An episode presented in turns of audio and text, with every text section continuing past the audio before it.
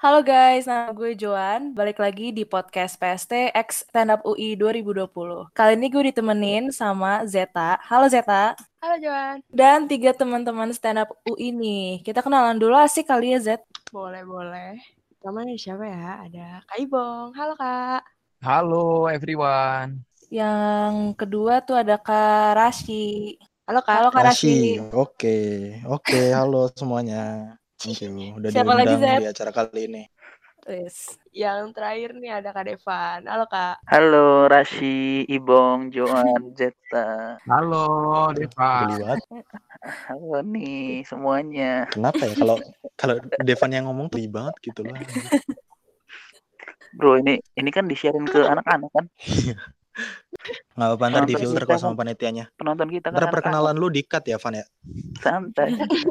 Lanjut Oke, yuk. kita lanjut. Oke. Eh, hari ini kita mau bahas apa sih Zet? Nah, hari ini tuh gue pengen bahas tentang seni-seni gitu. Karena nih pas kemarin libur tuh gue kan ikut UIARTEX. Terus sekarang gue lanjut ikutin PST. Terus ada ikut acara-acara seni lain. Tapi hal ini tuh bikin gue mikir gitu. Kenapa ya seni tuh mahal gitu. Soalnya gue ikut kayak pelatihan gitu tuh lumayan gitu harganya. Bahkan tuh Hmm. gue ngerasa kayak ngeliat di suatu convention gitu tuh seni yang gak jelas pun ada gitu yang mahal. Nah, kalau menurut kakak-kakak, kira-kira kenapa ya gitu? Nggak jelasnya kayak gimana dulu nih. Gak jelas itu ada waktu itu gue pernah lihat kan, cuman kotak nih, bening, dalamnya kosong. Itu dijual kak, katanya seni yang invisible gitu. Kan gak Hmm. jelas. Iya, tumbler tapi bahannya kristal kali. Bisa. Mungkin kan. Anda tidak tahu. Anda sudah tanya belum itu materialnya apa? Belum, saya mahal, saya takut. Lu kenapa mau jokin MC-nya, hei? Omelin Iya. komen. Kan untuk untuk untuk briefing ke pendengar kan biar lebih jelas, Van. Oh iya, iya. Gitu. Ya, ya, saya gimana tuh? Kalau seni sampai sekarang gue belum pernah sih ngeliat bentuknya kotak ya. Masih cair sampai sekarang gue belum pernah kotak gitu. Hmm. Contohnya cat seni ya, Bong ya. Iya, cat seni gitu, air seni masih cair, belum ada yang kotak. Ini Yes. ini apa? nggak tahu. Aduh, Bang, padahal tadi udah gua amanin, Bang. Kenapa lu sebut? Ya, sudahlah. Iya, orang-orang juga memiliki itu kok. Jadi itu bukan sesuatu hal yang tidak boleh disebutkan. Oh iya, betul. Begitu. Oh iya, bener sih. Bener, bener. Tumben lu Ah. bener, Bang. Oh iya dong. Makanya, ini gue yang jadi pertanyaan ini seni yang dimaksud ini tadi pertanyaan Zeta ini objektifnya ini ke mana nih sebenarnya nih? Maksudnya itu lebih ke mana nih kira-kira Zeta? Maksudnya tuh ya pertanyaan aja yang muncul di kepala gue gitu. Karena satu kasusnya kayak ada puisi nih, eh, salah satu dosen FIB kan. Mahal gitu. Terus habis itu gue ke conventionnya anak ITS gitu kan. Eh boleh gak sih? Ya udahlah. Mahal gitu. Boleh, boleh, boleh. Pokoknya Boleh mahal. Gitu. Bingung ya. Kenapa seni tuh mahal gitu. Apa sih sebenarnya yang kira-kira bikin seni tuh mahal menurut kakak kan nih? Nah, ini ini akan dibantu jawab oleh Devan yang lebih paham Oke. tentang. Menurut Joan? Jadi kalau jawaban seriusnya ya, asik. Jadi seni itu kan Bisa. dihar- Hmm. dihargai, dilihat dan dinikmati itu dari beberapa hal. Yang pertama dari eh, si pembuatnya atau si manusianya, dan yang kedua itu dari eh, historisnya atau sejarah yang ada dalam seni itu dan dan juga dari subjektivitas si pengamat seninya atau penikmat seninya. Dari Hmm. tiga hal ini, kalau yang pertama kalau unsur manusia itu kan tiap manusia beda-beda. Ibaratnya kalau stand up komedi, antar satu komik dengan komik yang lain itu kan berbeda-beda, pasti unik, unik. Sehingga yang menjadikan seni itu mahal adalah keunikan tersebut. Kalau yang kedua unsur sejarahnya atau historisnya. Perjalanan gue, Ibong, Rashid dalam berstand up komedi kan pasti beda-beda. Semua pasti sudah di tempat-tempat tempat tem- Jadi temparan dan yang terakhir wiu, itu kan dari subjektivitas nih kan dari penikmat seninya sebenarnya yang menjadikan mahal itu adalah si penikmat seninya juga sih karena belum tentu lukisan A bagus tapi dianggap sama si B itu wah ini mah cuma coretan doang. Tapi si A ini mikir wah coretan ini mengandung emosi mengandung jiwa sehingga itu menjadikan mahal bagi si A. That's it. Boom. Right. Kok Hashtag sekali. Berat banget, Bang. berat banget sih. Jadi takut bertanyanya. Berat banget.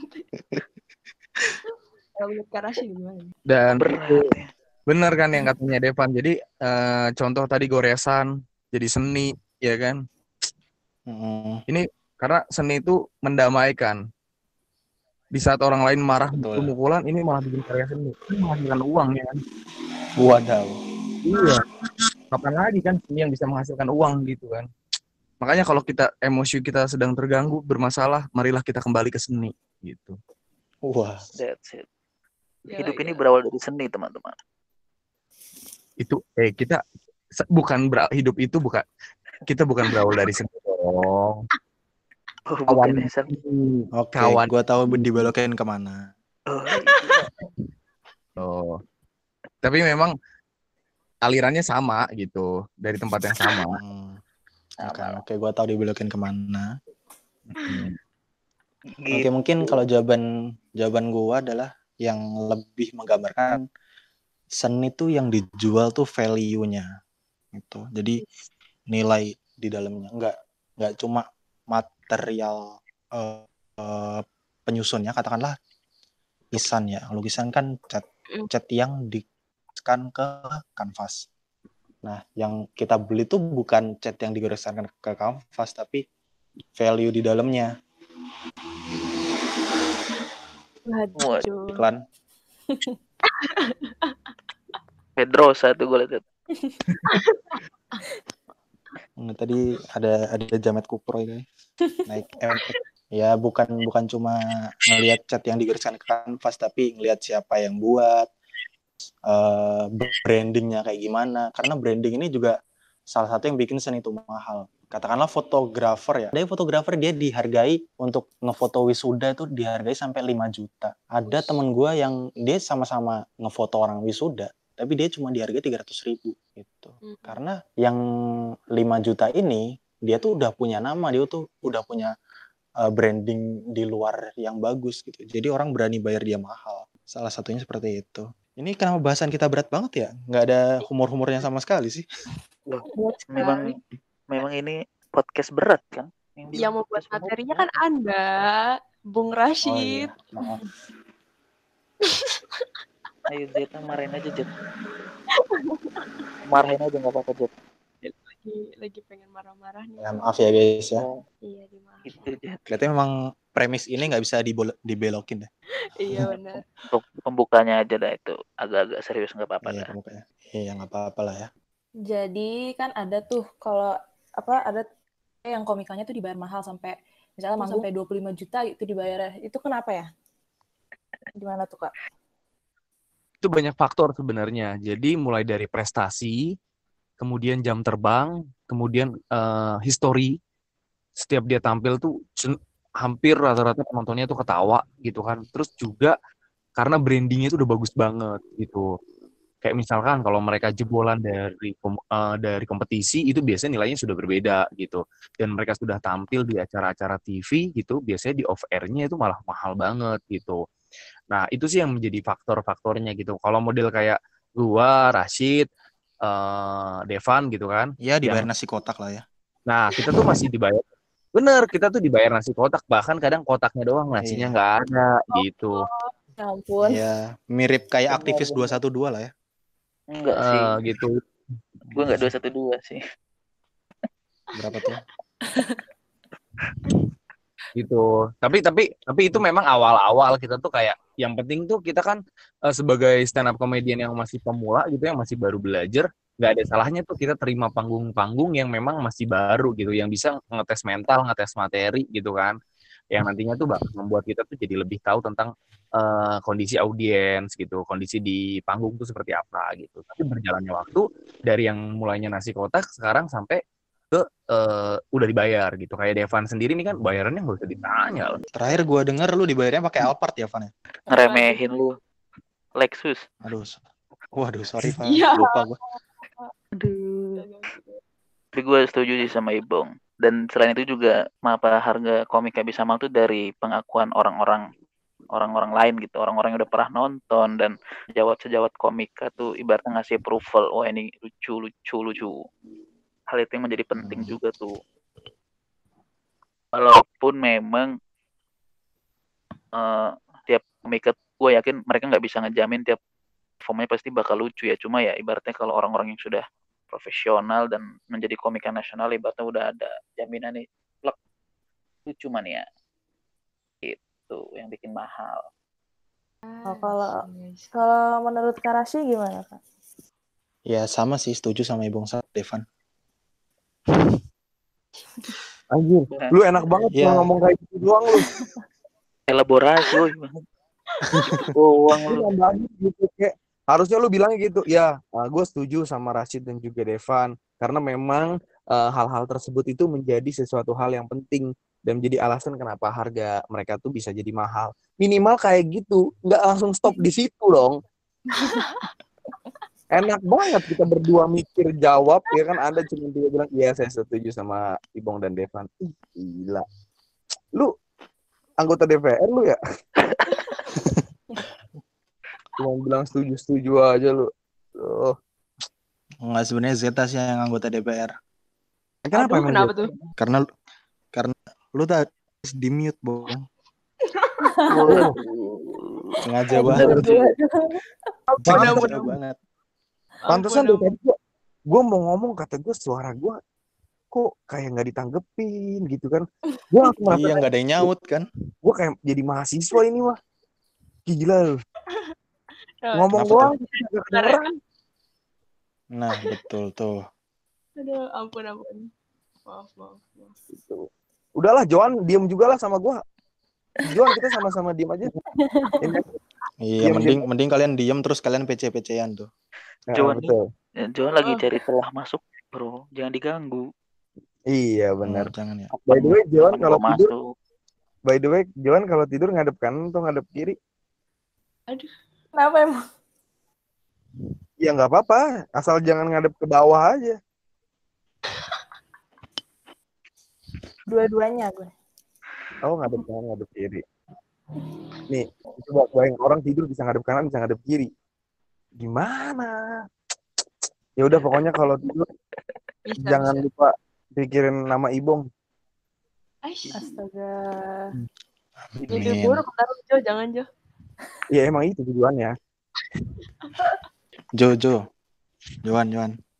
Iya. Lu kalau manggil Jojo Jojo kayak gitu kayak manggil kucing gua kah jangan Jo. Jo, lu dianggap kucing Jo. Gila. Satu lu. kali Ya Parah sih. tahu Parah Zed sih. gue juga suka takutnya kiranya lu mi- mengam- apa manggil kucing lu bukan gua. Ya Allah, ya Allah. Gak ada, gak ada. Jojonya di bawah. Ya dah. An, Yohan.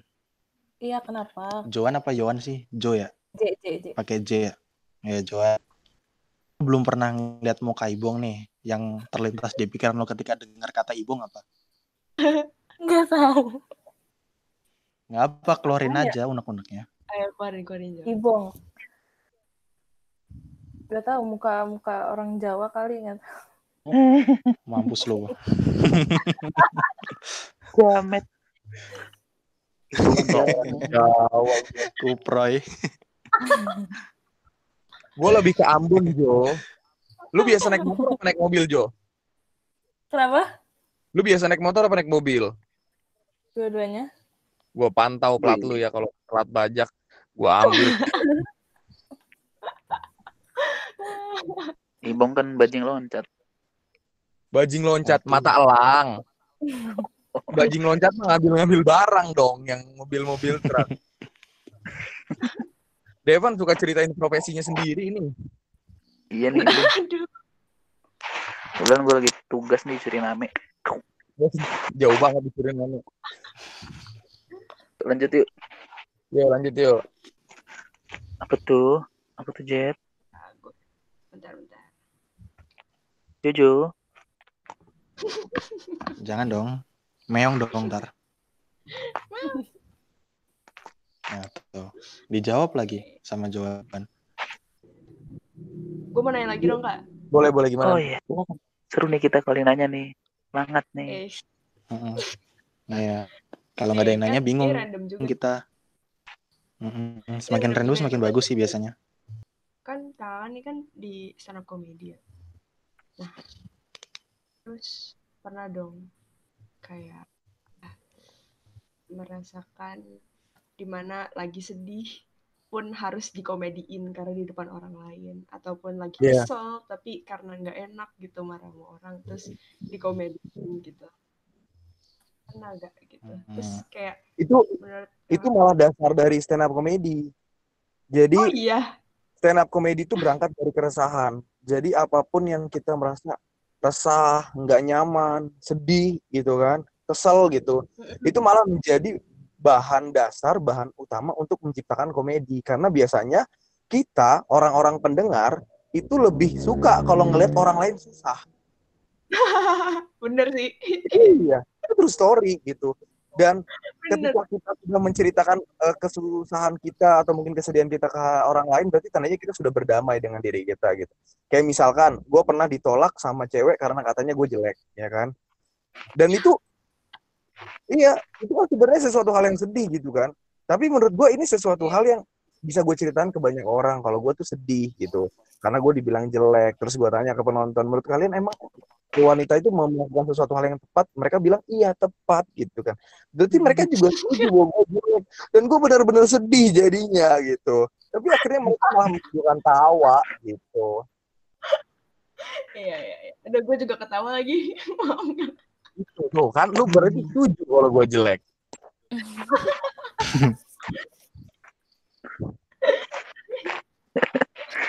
menarik banget tuh tadi. Apa namanya katanya kan berangkat dari keresahan tuh.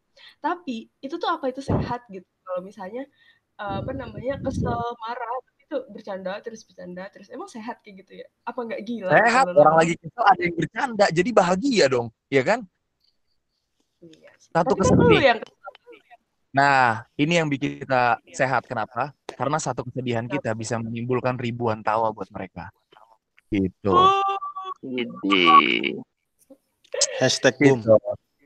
Gitu. Makanya kita, wah, di satu sisi kita sedih nih. Aduh, kita ceritain soal kisah cinta kita yang putus, ya kan? Eh, apa namanya? Mereka bahagia, ketawa. Setelah itu kan kita bahagia lagi. Wah, job akan datang lebih banyak gitu. Fokus saya adalah karir, masalah cinta urusan nanti gitu. Jadi di balik kesedihan selalu ada Cuan, cuan, kebahagiaan cuan. cuan cuan cuan gitu bahkan gue pribadi pun pernah menceritakan keresahan gue mulai dari dunia perkuliahan mulai dari gue berada di lingkungan pertemanan yang salah gitu atau mungkin kayak gue pernah eh, di di kereta nih gini terus story gue di kereta ada orang ngeliatin gue gitu kayak sinis banget ngeliatin atas bawah gitu. Kayak seakan-akan apa dia ngeliat gue tuh kayak nggak layak gitu loh naik kereta gitu. Terus gue anjir ini orang kok ngeliatin gue gitu banget. Cewek yang ngeliatin gue terus tiba-tiba gue liatin balik. Eh tiba-tiba dia bilang bil- dia malah bilang ke gue ih mukanya kayak monyet. Ih true story ya Allah Astagfirullah. gue nggak tahu apa-apa muka gue dibilang kayak monyet gue langsung bilang ke temen gue "Eh, lu denger gak dia bilang muka gue kayak monyet.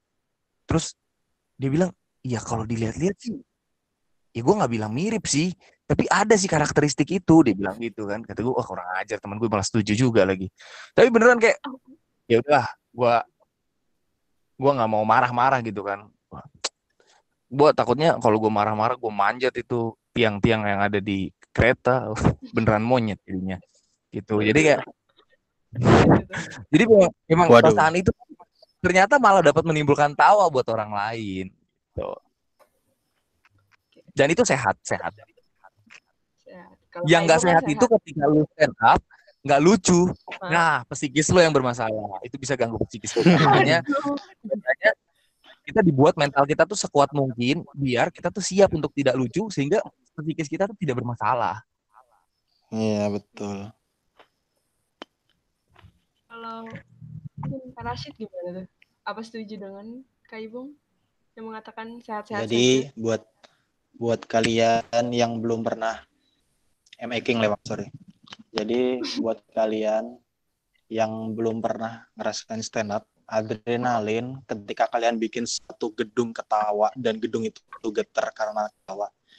Itu nyandu banget asli. Jadi adrenalin ada, terus kebahagiaan ada karena bisa bikin orang ketawa. Jadi apa ya? Uh, mungkin gue dapat uh, loss di gue sih. Gue tuh kehilangan sesuatu. Tapi ketika gue menceritakan dan gue baru dengan komedi dan gue bisa bikin satu gedung ketawa karena cerita lucu gue, itu gue dapat kembalian. Katakanlah gue loss, tapi gue dapat uh, intake energi yang jauh lebih banyak gitu katakan katakanlah gue nggak nggak rugi modal gitu. Gue tuh untung banyak gitu ketika gue bisa bikin orang-orang ketawa dari stand up gue gitu sih. Hmm, berarti jadinya gambling dan kelihatannya Devan setuju sih. nggak gambling sih. Ya dibalik bu, kalau kata gue bukan gambling ya lebih ke apa namanya berdamai dengan lu sendiri. Karena ketika lu berani menceritakan itu di atas panggung itu salah satu ciri lu tuh udah berdamai gitu. Lu tuh mau jujur dengan permasalahan lu lu tuh nggak denial lagi gitu. Menurut gue salah satu ciri sih. Kayaknya emang emang komika yang jujur dia ceritanya jujur itu biasanya yang lebih banyak undang ketawa gitu sih. Oke sekarang bisa dilanjut ke Devan. Oke mantap mantap mantap. Kak Devan? Oke nunggu ditanya gue. Oh iya kalau menurut lu kayak gimana tuh kak? Jadi sebenarnya kalau masalah sedih atau perasaan-perasaan negatif ini yang menjadi dilema juga sih menjadi seorang komedian atau stand up komedian khususnya. Karena di sisi lain kita dikenal orang yang cheerful atau dikit-dikit komedi. Tapi di sisi lain kita juga sebagai seorang manusia biasa kan pasti ingin galau ingin ingin ingin meresah. Cuma hashtag ada, ada satu hal positif yang yang gue rasakan sih karena gue bergulat dengan dunia stand up komedi ya. Dengan stand up komedi ini gue melihat suatu permasalahan itu menjadi sebuah premis. Itu jadi hmm. keuntungan buat buat gue itu. Jadi, jadi celah modal, ada, celah cuan ya. Iya benar. Jadi misalkan ada kesedihan atau misalkan ada kejadian-kejadian aneh yang bikin gue sedih atau yang bikin gue kesel itu bisa gue lihat bisa bisa berpotensi menjadi premis gue nih. Oh nanti dari premis ini gue olah menjadi materi stand up gue. Dari situlah sumber-sumber cuan-cuan. Iya. Sebenarnya dilematis sih. Karena di sisi lain kita berangkat dari kesedihan dan keresahan. Cuma ya itulah bahan bakar medik kita. Begitu. Berarti kalau misalnya lu pada misalnya kakak nih pada curhat gitu terus ke bawah juga gak sih? Kayak pengen ngelucu dikit gitu. Apa nangis nangis aja di kayak wah udah amat gitu. Tergantung tergantung sih tergantung siapa yang gue curhatin dan di media apa gue curhatnya. Kalau gue curhatnya ke orang yang memang memang orang yang yang serius gitu ya. Mm -mm. Ya nangis menangis aja gue. Nggak usah bawa-bawa nama komedi. Cuma kalau untuk yang ke medsos atau ke yang postingan-postingan gitu mah ya buat lucu-lucuan aja lah. Gantung orangnya lah. Pas sama lu kan gue nangis-nangis kan Cid aduh terbongkar iya. Ini tuh jangan lupa gue tandain ya podcast ini. Yang episode ini gue tandain. Nggak apa-apa lah aja kebongkar dikit nggak apa-apa lah. Ya udah. Kita aman ya aman ya. menang, menangis bersama hmm. waktu itu. Benar-benar benar-benar gila oke. Okay. terus gimana? Kenapa lu ceritanya sama Jeta? Sama kita kagak lu cerita Van? Ya karena sama kita nggak bisa dianggap serius kita. Aduh. iya bohong gue nih yang gue Devan tuh lagi pengen serius. Gue sama Jeta iya soalnya Devan kalau cerita sama kita kan misalnya dia bilang anjir duit gue hilang sepuluh ribu nih hari ini terus kan kita ngeresponnya gitu Nah, lucunya di mana nih? Ini baru premis kan? Gitu kan. Selalu begitu kan. Padahal iya. sebenarnya itu kenyataan. Sorry. sorry, kan? sorry, sorry. Karena gue selalu menganggap lu tuh selalu menghadirkan komedi di setiap pembicaraan ya kan. Gue juga nggak emang gitu, gitu sih. gue nganggap Devan gitu. Juga nganggap lo gitu kok bang. Kita sama lah. Iya bener. Kadang sama anak stand up komedi ketika curhat tuh suka suka bingung ya takutnya responnya iya, malah berbeda suka ya. bingung aduh hmm, betul. lagi sedih-sedih terus dipancing gitu ya lucunya di mana nih Iya. lucunya di mana nih tunggu nih lucunya ya Iya. Beban, Yang beban. yang paling yang paling bangsat itu adalah Ibong sama Haris paling bangsat. Kenapa tuh? Nggak biasanya itu kayak diem-diem tiba-tiba man- minta punchline diem-diem. paling Lagi banget serius ngobrol nih. Iya Haris sih paling lagi nggak iya paling paling barbar paling barbar minta punchline itu Haris anjir kayak di step pembicaraan tuh harus ada punchline-nya gitu. Kenapa gitu? Bahkan Haris pun punchline-nya nggak selalu lucu tapi dia harus meminta kelucuan di setiap pembicaraan kita gitu sulit. Ini resah sekali sepertinya kakak ini. Mumpung gak ada Bang Harisnya nih ya di kemarin nih. Iya, yang nggak ada Harisnya nih. Kita memang membenci Haris. ini buat Haris nih Riz Riz kalau lu denger Riz Riz ini keresahan kita semua ya kita nggak Hmm. suka kalau kalau tiap obrolan antara lu dan gua lu minta punchline lu nanya ke gua sila satu Pancasila apa dan lu gua jawab dengan jelas ketuhanan yang maha esa. Terus lu bilang mana punchline-nya? Hey. Tidak ada sesuatu hal yang perlu ditertawakan dari sebuah Pancasila. Asik. Gila nggak sih? Keren nggak sih? Yang Eh, yang perlu diketawakan apa, Bang? Tidak ada dong. Haris Tidak ada. Aris gue tidak mau melakukan Aris. suatu hal kesalahan pembicaraan nantinya gua viral dan gua dibenci sama masyarakat lu jangan lanjut Hmm, Mancing dikit boleh lah. Bermain Salah sama api dikit, Bang. Iya betul, aduh salah sebut repot gua. Eh tapi by the way, Hmm. Van kemarin gua habis ngobrol sama Jeta juga. yes. Habis Jadi ngapain? sekarang Jeta selama eh, apa namanya sibuk bikin podcast, dia juga sekarang si- sibuk ini apa namanya ngurusin burung, ya kan? Udah jangan dibawa lagi kasihan burung mati. Dia suka sama burung. Eh apa? Van katanya. Tapi kata dia burung yang dia suka di rumah itu kalah gede sama burung yang tetangga gitu. Eh bukan itu bukan gue. Aurel. Oh Aurel, iya tapi lu sama-sama suka burung kan sama Aurel? Ya, kayaknya burung gue udah mati. Palanya copot kan gue bilang. Aduh. Eh, buset.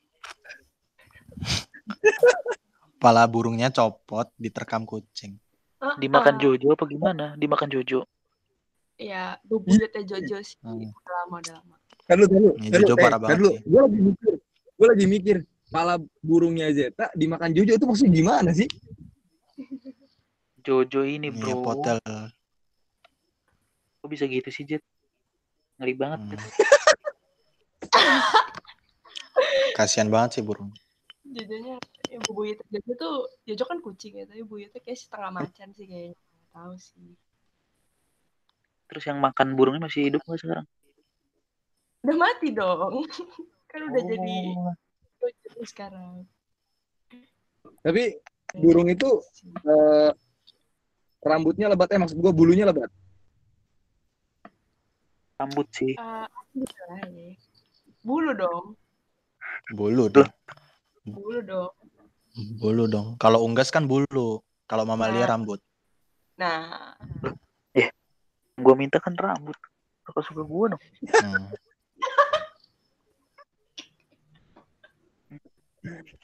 Berarti berarti lu tidak meminta burung unggas, lu meminta burung mamalia. Nah iya. ya gimana Johan tadi katanya Johan mau nanya.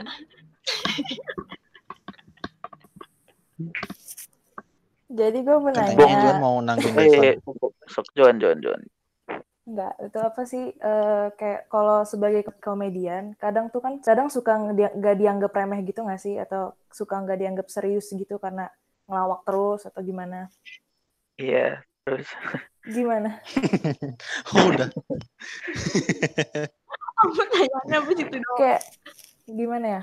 Kalau misalnya sama temen nih, ah dia nggak bakal apa? Ah dia nggak bakal ngerti perasaan gue atau gimana? Dia kan nggak serius orangnya gitu-gitu. kalau ke temen sih enggak ya. Cuma kalau ke pasangan atau ke PDKT nih biasanya suka kayak gitu. Waduh, Makanya gimana? jangan bercanda mulu. Yang suka disindir mulu. Ah, kamu mau bercandaan mulu nggak pernah serius. aku tuh nggak bisa bedain kamu yang serius mana yang bercanda kadang itu akan jadi permasalahan gue juga tuh padahal ya menurut Padahal emang aja ya, Bu. iya, padahal emang senjata PDKT lu dari humor ya. enggak sih dari reply story Aduh. enggak, enggak bro bercanda bro Ah, lu Dari- belum seberapa Van daripada gua. wih kenapa tuh bang Gua pernah ngedeketin cewek chatannya lewat LinkedIn. Gila nggak lu? Gua ada ada LinkedIn. orang mencari kerja Ih, orang-orang sibuk cari kerja di LinkedIn, gue cari jodoh. Sumpah orang-orang yang di LinkedIn tuh pasang fotonya cakep-cakep, gue chat-chatin aja kan. Ide, halo. Salam kenal gitu. Itu makanya menurut gua lu coba perlu coba dah. Maksudnya sekarang tuh kan sosial media udah banyak ya untuk scoop-scoopnya. nggak ada salahnya kita coba salah satunya LinkedIn gitu. kita udah temenan belum sih di LinkedIn bang Belum, belum, belum. belum ya Makanya gua nggak mau track record cewek-cewek siapa aja yang udah pernah gua kontak nanti ketahuan sama lu lewat connecting connected gua.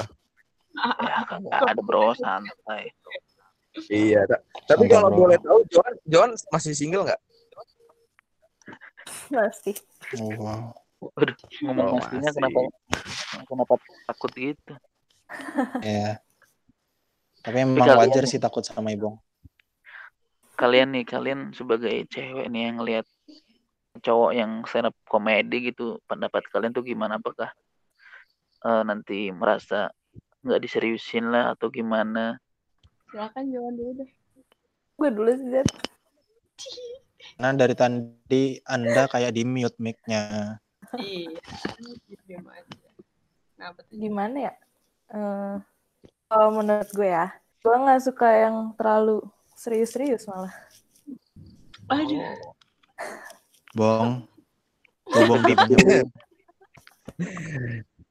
lebih pilih anak olahraga musik atau stand up komedi Tiga-tiga boleh. Widih.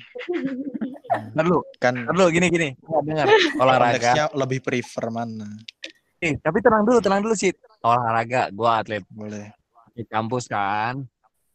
Musik, ya kan gue sering juga ngisi acara-acara kampus buat nyanyi. Stand up comedy, lu udah tahu gue diundang di sini karena apa, ya kan? Jadi kayaknya nggak ada alasan karena lain. Pede banget Hah? banget. karena Bukan, karena bukan. lu diundang ke sini karena usaha kafe kan Betul, betul. Lu tahu banget tuh. Aduh. kalau lu gimana Joan, Jet? suka, Joan suka ngopi nggak Joan? Eh, biasa aja. Ya. Eh, Nggak apa-apa. Kalau misalkan biasa aja, nanti gue bisa ajakin ke satu tempat kopi yang bisa bikin lu tuh suka sama kopinya. Aduh.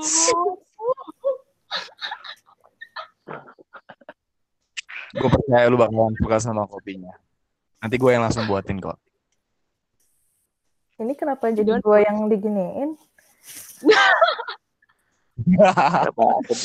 Joan Joan, tolong harap mengerti. Joan. Ini kita sudah kehilangan topik sebenarnya. Jadi kita melebar ke yang lain dulu, terus balik lagi ke topik utama.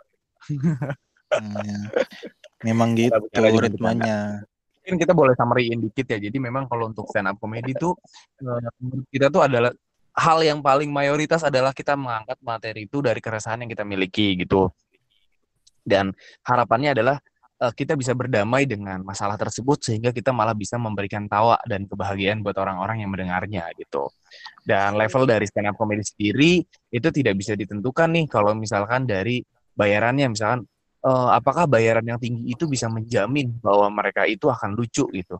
Balik lagi tidak ada satupun stand up comedian yang menjamin itu lucu gitu.